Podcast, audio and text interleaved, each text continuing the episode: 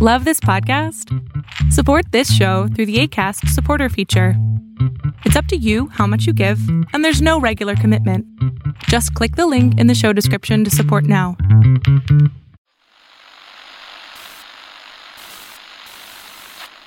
Nine, twelve, ten, twenty-eight, two, twenty-three.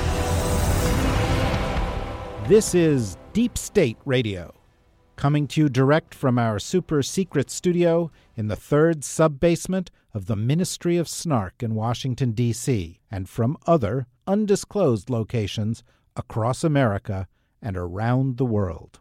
Hello and welcome to another episode of Deep State Radio. I am your host, David Rothkopf. I'm in New York City.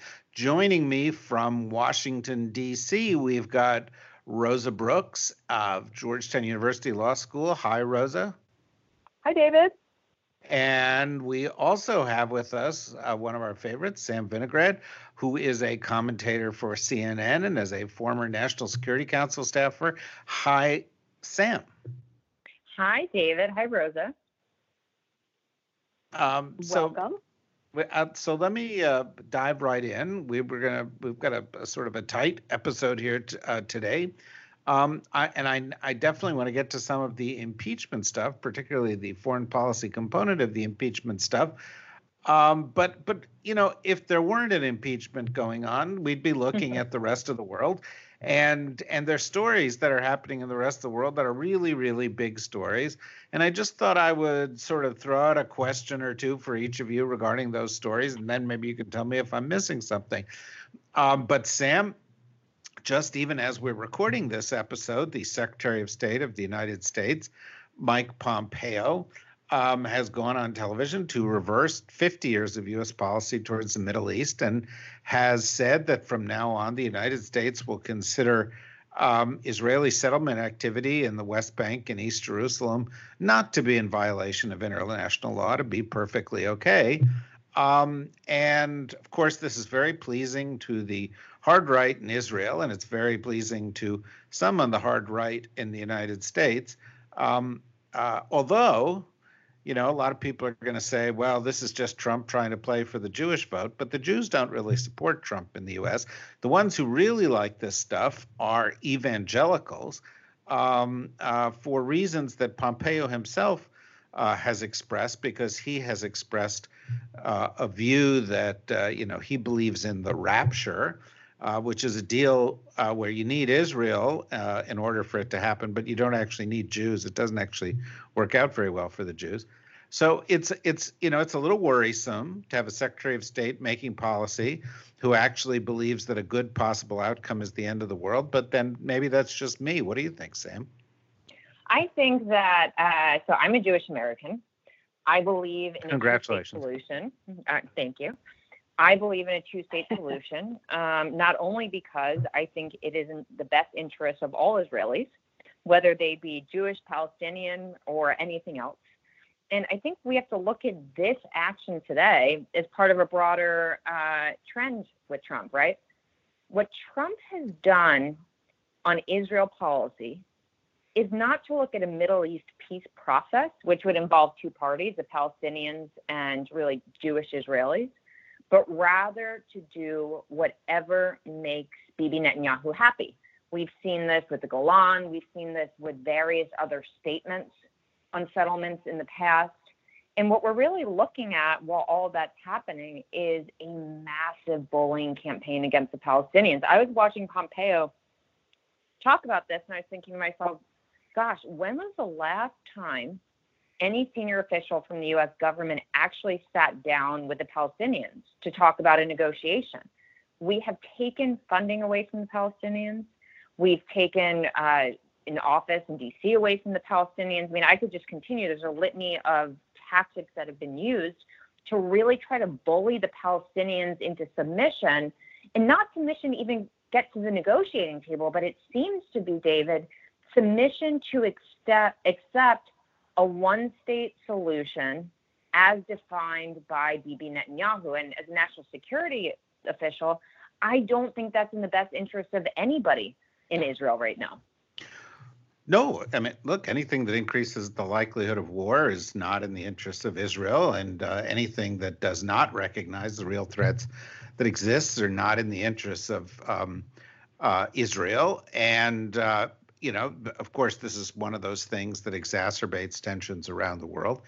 Um, you know, one of the things that happened today, Rose, I'll just throw out there for you, and you can comment on this in any way you like, is that the son of the prime minister of Israel tweeted out uh, and then deleted, but he tweeted out the following, which was How come most of the globalist New World Order elite, powerful men are also pedophiles?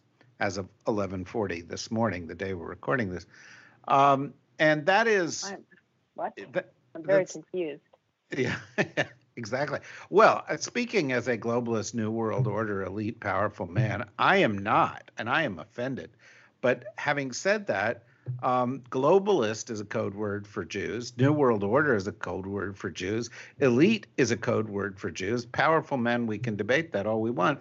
But the the, How the reality. Pedophiles get into this? Well, this is a hard. right, not understanding this is a, here. It's it's it's Jeffrey Epstein. It's it's a hard right wing conspiracy oh. theory. This oh. is an alt right theory, and one of the weird things that has happened here is that the hard right in Israel and the alt right in the United States have somehow formed common cause, even though the alt right in the United States are anti Semites. Uh, and I, yeah, this I is know. You, it's baffling on. and weird. It's baffling and weird. Um, uh, it's it's,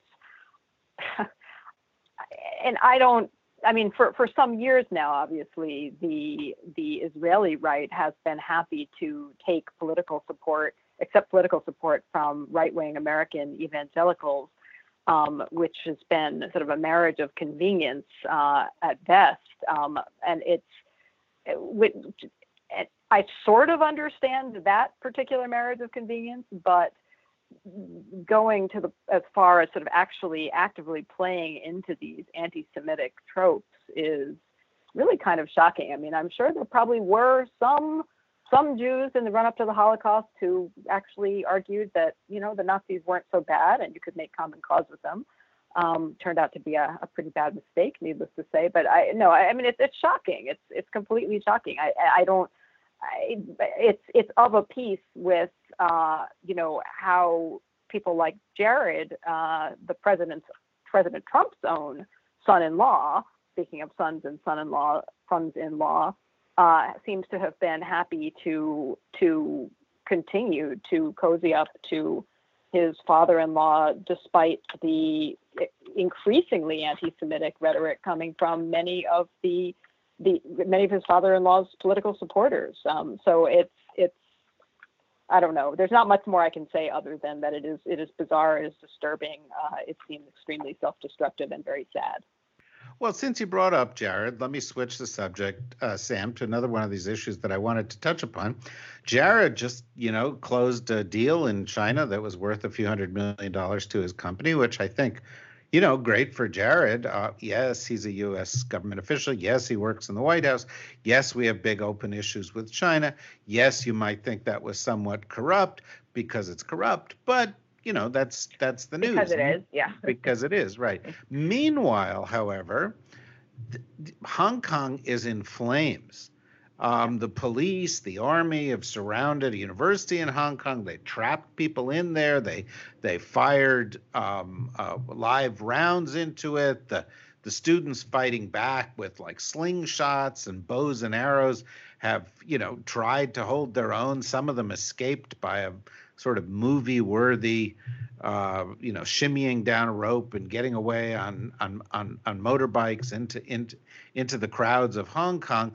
But this is a city that week after week after week has grown more and more tense. And the Chinese government is cracking down harder and harder. And it comes at the same time that the New York Times over this weekend uh, did some extraordinary reporting and came up with yes. a bunch of of, of, of Chinese government documents that reveal the massive final solution like strategy of the Chinese government to round up perhaps a million Uyghurs uh, in northwestern China to put them into re-education camps. For those who don't follow this, Uyghurs are, are Muslims who are of Turkic background as well as Chinese background, and they have been subjected to long-term discrimination in China, but this has now become uh, industrialized, institutionalized discrimination in China. Um, and yet, you know, the, the U.S. is pushing and pushing uh, for a trade deal, and the president of the United States is quiet as a church mouse on uh, abuses on all of these fronts. And I'm wondering what you think of that. Well, what I think is President Trump has his eye on the prize. And unfortunately, that prize does not have to do with national security, the promotion of democracy, or human rights. President Trump is singularly focused on pretty much one thing getting the Chinese to agree to purchase more U.S. agricultural products. That has been the pervasive theme throughout his trade negotiations. Looking at his Twitter feed is going to give anyone whiplash on this point because he goes from placating President Xi Jinping to threatening the Chinese um, with more tariffs, which he says, by the way, Americans, uh, the Chinese are paying, which is untrue. Americans are, but he is singularly, singularly focused on that so that he can say that the Chinese are buying more of our stuff and he's made more money for America. Because of that, President Trump, I'll start with Hong Kong, has really parroted Chinese talking points about what's happening in Hong Kong. I believe a few weeks ago, David, he used the word um, he didn't he didn't speak about the Hong Kong protests and the democratic right to protest. He used really Chinese-ish language to describe what was happening. Um, and at the same time, with respect to the Uyghurs, it's interesting. Secretary of State Pompeo has been pretty outspoken on the Uyghur issue. I believe the State Department announced sanctions against officials uh, that are involved in the mass detentions um, against the Uyghurs and other um, minorities. But President Trump has been completely quiet. And my conclusion from all of that is he doesn't want to upset the apple cart with respect to getting the Chinese to agree again to these um, these purchases. That said, I don't think the, the Chinese are going to agree to these pur- purchases anyway, unless we agree to lift tariffs. So it, it's a losing battle. But the transactional approach that the president takes is, is really omnipresent everywhere. And just to tie this a little bit to the impeachment inquiry, which we'll get to, the president isn't even really being transactional transactional about something because he thinks it'll help U.S. national security or the economy or what have you. My sense is he's being transactional about the Chinese um, trade deal because he wants to use it as a political soundbite. Um, and that's something, unfortunately, that theme that we've seen in the impeachment inquiry as well. You know, trading an official act uh, for something that's viewed as a private benefit. Yeah, and also, you know, if you're following the trade talks, and I'm a former trade official, I can't help but follow trade talks, which is perhaps something that I should be in treatment for. But in any event, you know, I've followed trade talks, and the the the they're not going very well because uh, uh, the the president is not following through, as you point out, on the tariff promise to the Chinese. The Chinese are not happy with it, and the Chinese are now starting to say, okay, well, why don't we take our chances with impeachment in the election? Why don't we see how things uh, turn out here? So nobody's getting um, what they want, perhaps in the long run. But Rosa, the Chinese are getting what they want right now, which is silence from the one country that traditionally would lead the pressure when the, these kinds of systematic human rights abuses took place. Uh, I, I, would say, though, that, that Trump's reasons for his silence on what's going on in Hong Kong and elsewhere in terms of human rights issues more generally related to China uh, has to do with something deeper or, or, or maybe something more more shallow. I'm not sure, more shallow in him. Um, it's it's not just a quid pro quo on I know we're not supposed to use that word anymore when it comes to to getting the Chinese to buy more U.S. agricultural products, et cetera, or other trade-related quid pro quos. I think Trump's deepest instincts, and this this is also why he's you know siding siding with Israeli settlements and siding with Netanyahu. You know, his deepest instinct is to side with the biggest, loudest bully in any given situation. Um, and I think that that for him actually transcends uh, uh, I mean, this is the nicest thing I can say about Donald Trump. um, is I don't think he always does, in fact, enact in his own self interest, um, although he very frequently seeks policies that are solely in his personal self interest uh, or in his electoral self interest or his financial self interest. But I think he is too messed up in too many deep ways to consistently, rationally engage in ways that are in his self interest. I think his, on some fairly deep instinctive psychological level, uh, he likes bullies. They appeal to him. He likes to align himself with bullies. And, and frankly, uh, my guess is that it is that more than any policy considerations, both when it comes to uh, Israel uh, and the shifted position on settlements and his support for Netanyahu more generally, and when it comes to his total silence on what's going on in Hong Kong, for instance. Uh, that's probably the single biggest factor. Before we go on, a moment to talk about one of our sponsoring organizations for which we're very grateful. You've heard about them before, MOVA Globes.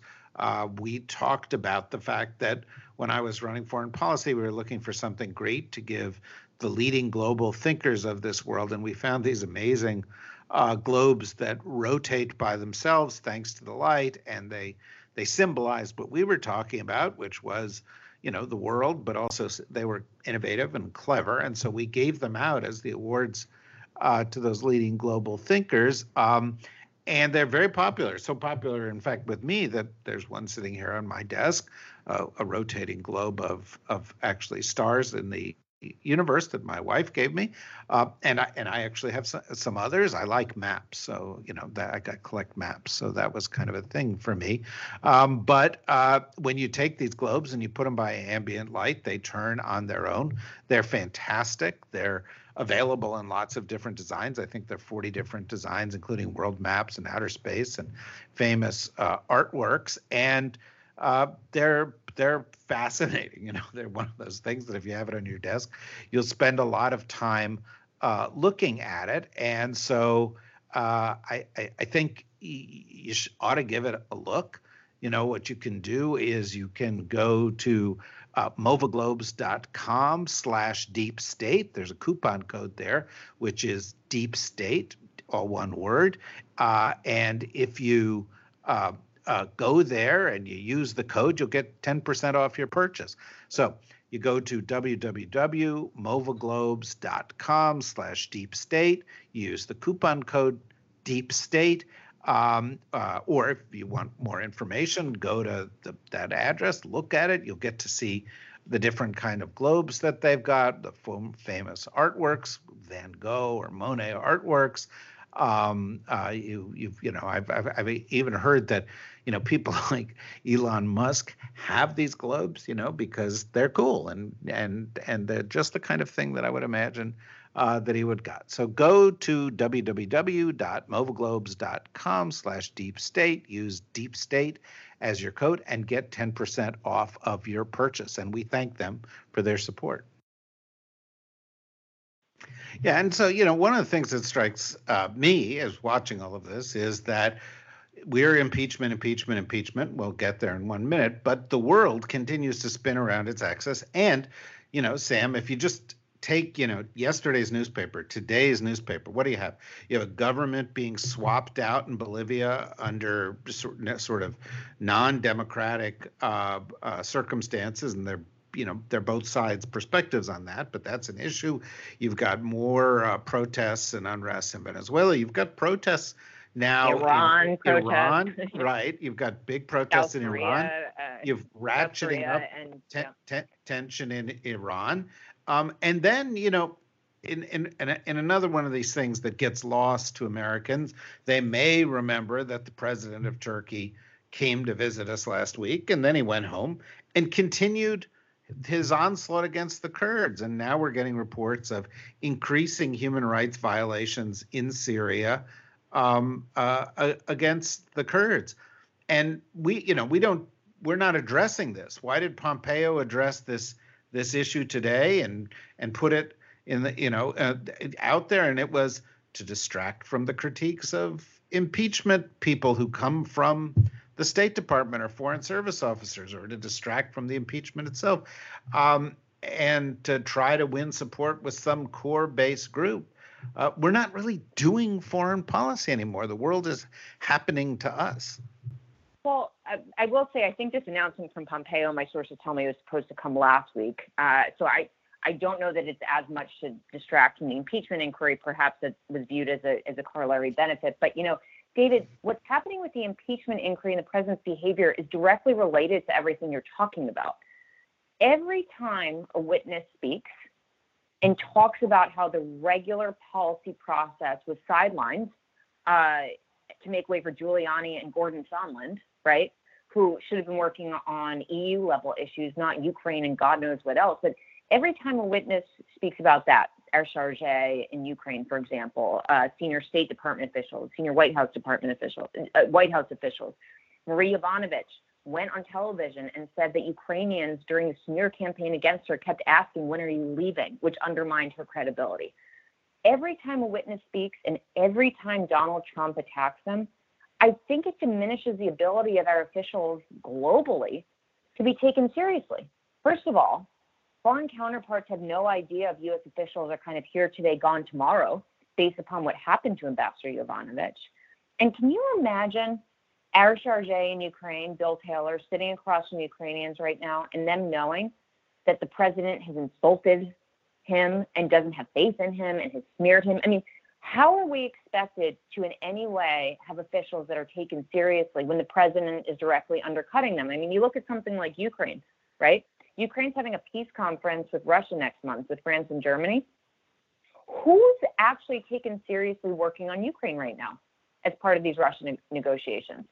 It's pretty, the president has undercut the ability of our actual diplomats to do their jobs as much as they they still might be trying to work on this stuff data i don't i don't think by no fault of their own that they're taken as credibly anymore because of the president's actions with giuliani and sondland. That's very charitable sam.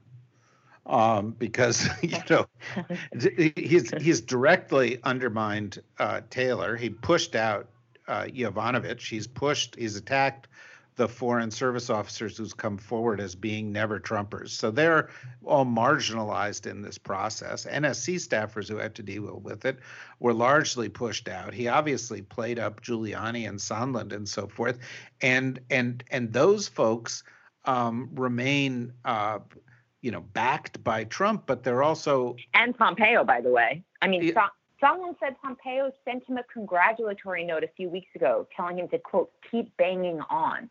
Right. I mean, yeah. that's who's getting empowered by Pompeo and Trump, right? Right. Meanwhile, ambassador that, that no, doesn't on. work on Ukraine, that was working in Ukraine, and an ambassador who, according to other witnesses, didn't prep for his own meetings, used his personal cell phone, and took a call from the President of the United States in a restaurant in Ukraine and had the president speaking so loudly that other people could hear. I mean, this is not, you know, the best of the best in the U.S. diplomatic uh, corps here. And that's who Pompeo and Trump are empowering to speak on their behalf.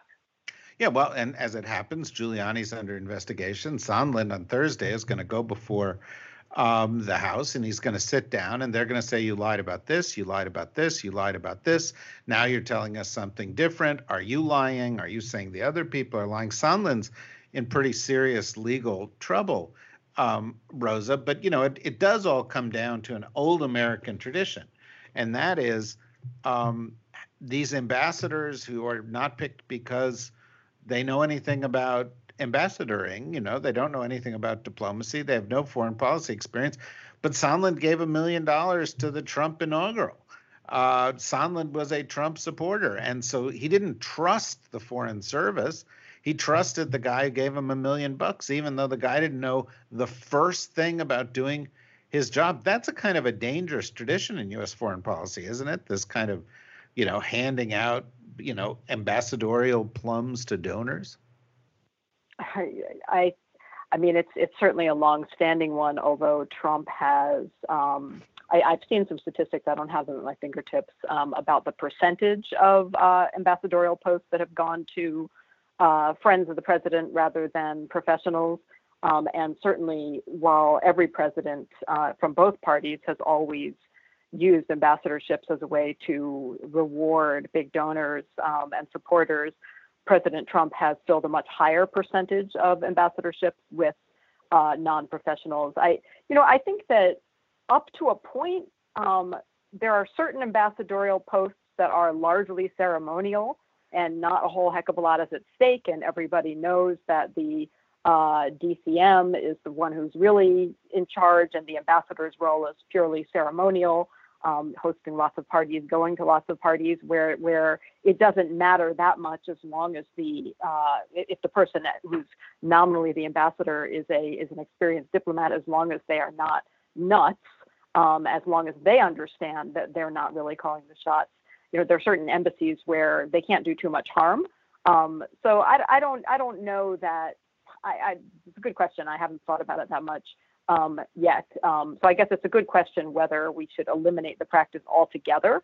Um, but I certainly think it's it's absolutely fair to say that you know in in in the case of Trump uh, with ambassadorships, frankly, as with other senior posts. Um, the practice of simply rewarding your friends and donors with no regard for their skills and aptitudes uh, and and and displacing the existing career expertise uh, is damaging. Not among other things, it's just damaging to U.S. foreign policy because you have people in there who don't know what they're doing.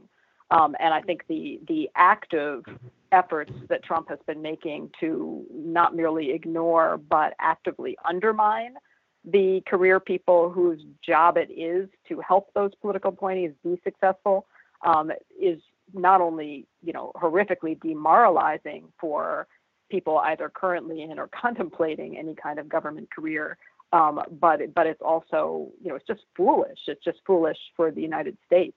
I, I, it's almost funny. I, have got to say, you know, watching Trump, um, whose reaction over and over every single time uh, any any career folks um, are testifying in the impeachment proceedings, uh, and they say something that is uh, harmful to him, his immediate reaction is, "I don't even know this person. You know, who is this person?"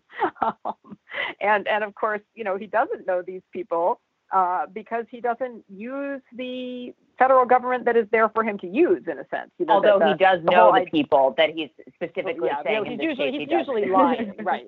He's, yeah. he's usually lying. Number one, but but it's certainly true that he does not appear to have the faintest idea why we actually have people who work in government uh, and who are not necessarily the the big donors or the glamorous political appointees, uh, uh, but who are working at more in the trenches. And he doesn't he doesn't seem to grasp that they do something. And I think that's a you know that's an even broader problem.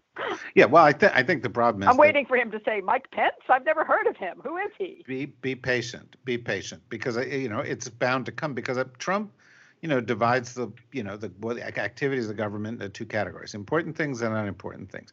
Important things are things that he does. Unimportant things are everything else.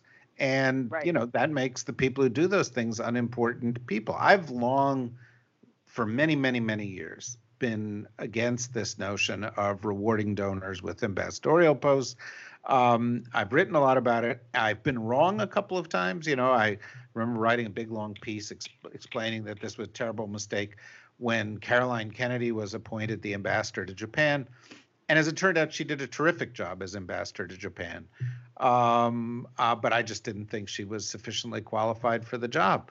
Um, but you know, having said that, uh, you know, most of the time these things do not work out so well. Uh, by the way, I encourage people. There was a CBS News report today that perhaps behind some of these appointments is a pay to play scheme uh, with the RNC, uh, asking people for donations while their nominations are in process. So there may be more color to this. And now a word about another of our sponsors, a new sponsor for Deep State Radio. Uh, and this is an interesting one. If you've got something that's interfering with your happiness or preventing you from achieving your goals, there is a new option out there that you may want to consider. It's called BetterHelp. Uh, it's an online counseling service. You can connect with a professional counselor in a safe and private online environment. Uh, you can get help at your own time and your own pace. It's secure. The counselors are licensed and professional and they deal with things like depression and anger and stress and anxiety, relationships, sleeping, trauma. Everything's uh, confidential. I think there's something like 3,000 U.S. licensed therapists that are part of this uh, network that's accessible online, and you can communicate with them via text or chat or phone or video. You can start communicating with people in in in under 24 hours, and you can do it via desktop or mobile web or Android or iOS. You can have video calls, you can have phone calls. Uh, it's secure, it's convenient, it's professional, it's affordable. It's not um, a crisis line, and I have to say I've not tried this, although listeners to the show might think that I ought to.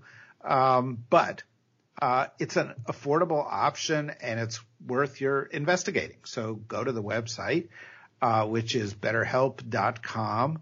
Uh, and if you go and you go to betterhelp.com slash deep state, uh, you fill out a questionnaire and then they'll assess your needs and match you with a counselor. Um, and you'll, uh, you'll get a 10% discount. Uh, so go to betterhelp.com slash deep state, look at what they're doing obviously make a judgment based on on on, on what you think might be uh, in your best interest, and perhaps you know give it a try, get a discount if you use the discount code Deep State. Thanks to them for helping to underwrite this episode of Deep State Radio. As we go forward uh, and look at the impeachment uh, uh, proceedings in the week ahead, Sam, I noticed that on Twitter you had um, uh, some pretty interesting, you know, um, uh, uh, pointers about how do you listen to Vindman or how do you listen to Fiona Hill as the week unfolds, particularly since we know that you know Trump and other opponents of this process will be tweeting out nonsense in real time. So, you know, perhaps you could go back and, and highlight a couple of those mm-hmm. key points. Sure. The first point is, and I was talking about this a little bit uh, this morning over at CNN, but with all the witnesses, with all the depositions, I think we all need to keep our, our eyes out for what this investigation is, is actually about. I am deeply upset about what we have found out about what's happening at the State Department and elsewhere, but this is about a presidential abuse of power, the solicitation of foreign election interference, and self dealing from the Oval Office. When we listen to this testimony, we have to really remember what we're waiting to listen listen for. What we're waiting to listen for is did the President of the United States direct anyone, someone, to solicit foreign election interference in the form of these investigations into political rivals um, and a public statement about those investigations, which is basically information war- soliciting information warfare against Americans. But we're waiting to hear all that.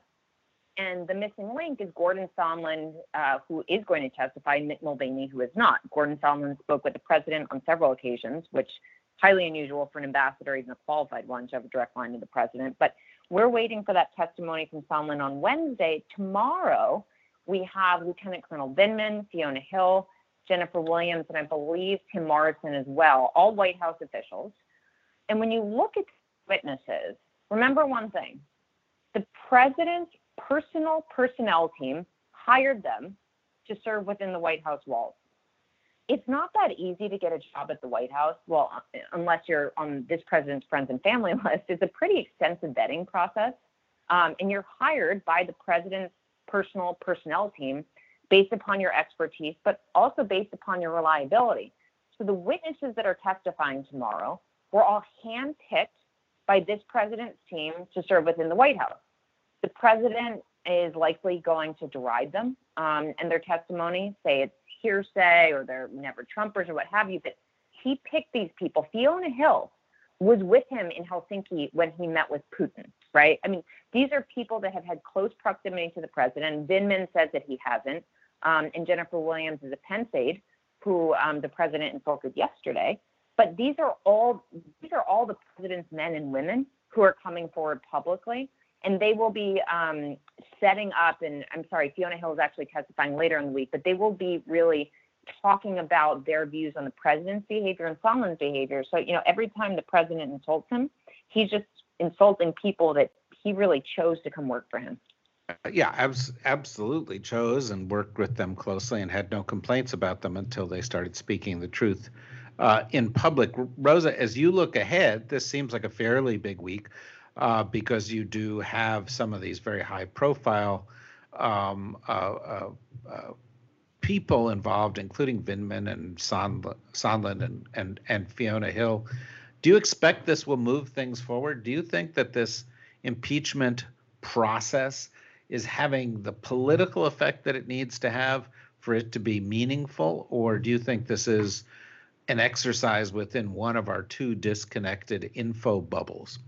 Um, I think in some ways the answer is both of those things. Um, we were talking about this in our podcast with Ryan Goodman last week, and and I was noting that uh, uh, support for impeachment has actually dropped in the last month um, by uh, about two to three percentage points across all the averaging all the polls. This is if you can go, you you can look at this yourselves on the 538 blog, um, which is keeping a running average of polls on impeachment. Um, so so so far, the last month's events, far from increasing public support for impeachment, appeared to have somewhat diminished it from where it was uh, a month prior to that. Now it's still higher than it was three months ago, but but the fact that once the hearings actually started, we have seen on average support for impeachment diminish um, is in some ways shocking uh, and utterly depressing. So in in that sense, do I think that what happens this week is likely to take any of those people who do not support impeachment and turn them into people who think, oh my goodness, actually, this guy really does need to be impeached. I don't think that's going to happen. Um, that being said, I don't think it's a useless exercise for for two reasons. Um, one being that even if all it does, even if all this does is take those who are already disinclined to support Trump and makes them even more disinclined to support Trump, that will matter come November because that is in part that's part of what drives voters to actually go out on a cold day or a rainy day or whatever it may be and and vote. Um, I think it will drive Democratic unity. I, there's been a lot of hand wringing with uh, in the media and the Democratic Party about the the sheer number of candidates, which indeed is is somewhat ridiculously high, and whether they'll be pulling support from one another. I, I do think that the impeachment proceedings make it more likely that, that at the end of the day, uh, Democrats will rally around very strongly around whoever it is. Uh, because they are so determined to make sure that the next president is anyone but, but Donald Trump. Um, and uh, you know, so for for that reason, I and, and well, the the other reason to support the impeachment proceedings, notwithstanding, and something else we've talked about frequently here is I think it's just it is a constitutional responsibility, and whether it is successful politically or not, um, if we just start shrugging our shoulders and saying it's okay for a president to be corrupt, it's okay for a president to be a thug, it's okay for a president to use the power of the presidency for his personal financial and electoral advantage, you know, it's sort of all over. Um, so, so you know, I think that from a sort of deep historical perspective of how does history evaluate this period, um, this is something that has to be done regardless of its near-term political impact. Um, but that being said, as I as I started out by saying, uh, the likelihood that this changes the minds of those who currently support Trump seems to me negligible. Okay, so we have about 30 seconds left. Sam, as you look ahead to the week, what are you looking forward to the most? Is it going to be the cross examination of Sondland or perhaps Kurt Volker or the uh, fiery language and professionalism of Fiona Hill, who will tell everybody about John Bolton's role in this? Is is it uh, sort of uh, the fact that Vin, Vindman's going to be the first uh, non-hearsay witness in all of this? Sondland is also a non-hearsay witness. What, what are you What are you looking for?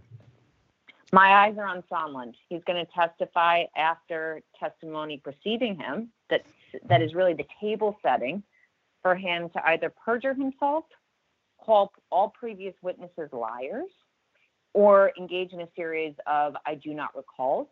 And again, this is about a direct link to the president and firsthand evidence that the president abused his office. And for that reason, my eyes are on Sondland and David. I am an optimist at my core, believe it or not. I am just waiting for one of these senior male officials, Pompeo, Pence, O'Brien, someone to defend the public servants that the president is smearing. I'm not holding my breath, But seriously, we're, we know there's going to be a barrage of insults against these witnesses. I am just waiting and hoping, both for just human reasons, personal reasons, but also for national security reasons, as I mentioned at the outset of this podcast, for someone to speak up on these officials' behalf. Yeah, that's a that's a that's something that one can hope for very much. Although I suspect it's going to fall on Barack Obama or somebody else. Uh, Rosa, what are you looking forward to this week? We have 20 seconds or so. Well, despite everything I just said, I have to say I, I sure can't wait to see what uh, how Gordon Gordon Sondland has to say. It will be a lot of fun, if nothing else.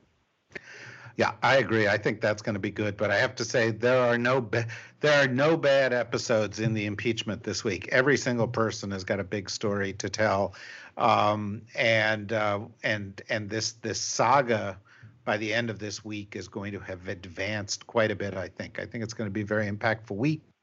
And that's why I'm so glad that we could have you guys involved in in framing it for us. Of course, we'll be back later in the week uh, I should say, I'm just going to throw in here before we wrap up that uh, this was one of those episodes where I thought we were going to have our friend Evelyn Farkas on the episode. Uh, and today, Evelyn Farkas announced she was running for Congress, um, uh, which she had let me know in advance. And so she is going to be off busy uh, running for Congress and raising money and doing all of those kinds of things.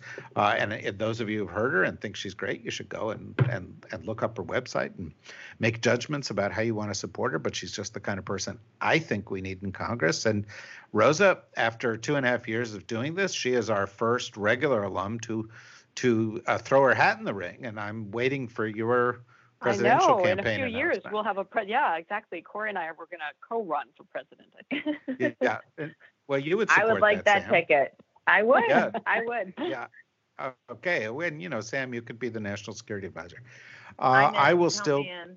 Okay, that's a good. It's a good team. It's a. It's a. It's. It's what we should hope for as a country. I will be here regardless of what that happens at Deep State Radio. So, um, uh, uh, come back. Uh, come back next week. Uh, come back later this week, uh, and and join us again. Thank you, Sam. Thank you, Rosa, and thanks to all of you for listening.